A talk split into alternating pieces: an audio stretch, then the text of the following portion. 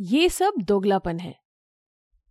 Well well, मेरे movie dialogues की list में ये एक और डायलॉग ऐड हो गया है पर ये किसी हीरो का डायलॉग नहीं है बल्कि शार्क टैंक के शार्क अश्नीर ग्रोवर का डायलॉग है जो कि भारत पे के फाउंडर हैं। भारत पे की कहानी क्या है? कैसे अश्नीर ग्रोवर ने ये कंपनी बनाई? जानेंगे इस एपिसोड में। हेलो एवरीवन मैं हूँ रूपशा दास आपकी होस्ट और स्टार्टअप स्टोरीज के इस एपिसोड में लेकर आई हूँ भारत पे की कहानी।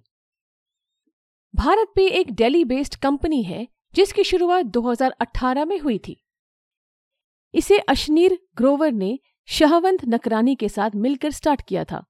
भारत पे ने देखा कि डिजिटल पेमेंट्स बहुत तेज़ी से बढ़ रहा है, पर ऐसे बहुत सारे छोटे दुकानदार हैं जो अभी भी ऑफलाइन ही पैसे ले रहे हैं और कंपनी ने ऐसे मर्चेंट्स और बिजनेसेस को अपना टारगेट सेगमेंट बनाया। कंपनी एक interoperable UPI QR code के साथ आई, जिसने दुकानदारों की लाइफ आसान बना दी। कस्टमर्स के पास अलग अलग वॉलेट होते थे। कोई पेमेंट से पे करना चाहता था तो कोई फ़ोन पे से और दुकानदारों को इन सारे ई वॉलेट्स में अकाउंट रखना पड़ता था, या ऑफलाइन ही कैश लेना पड़ता था। पर भारत पे के क्यूआर कोड में सारे ई वॉलेट्स को स्कैन किया जा सकता था। साथ में ये कंपनी उन्हें कर्ज भी देती थी। भारत पे के बिज़नेस मॉडल की बात करें तो ये एक बी टू बी मॉडल है और ये कंपनी यूपीआई ट्रांजैक्शन पर मर्चेंट से कोई भी ट्रांजैक्शन फ़ी चार्ज नहीं करती है। तो फिर कंपनी कमाती कैसे है? कंपनी इन मर्चेंट्स को लोन भी देती है और वो भी सिर्फ़ पाँच मिनट में।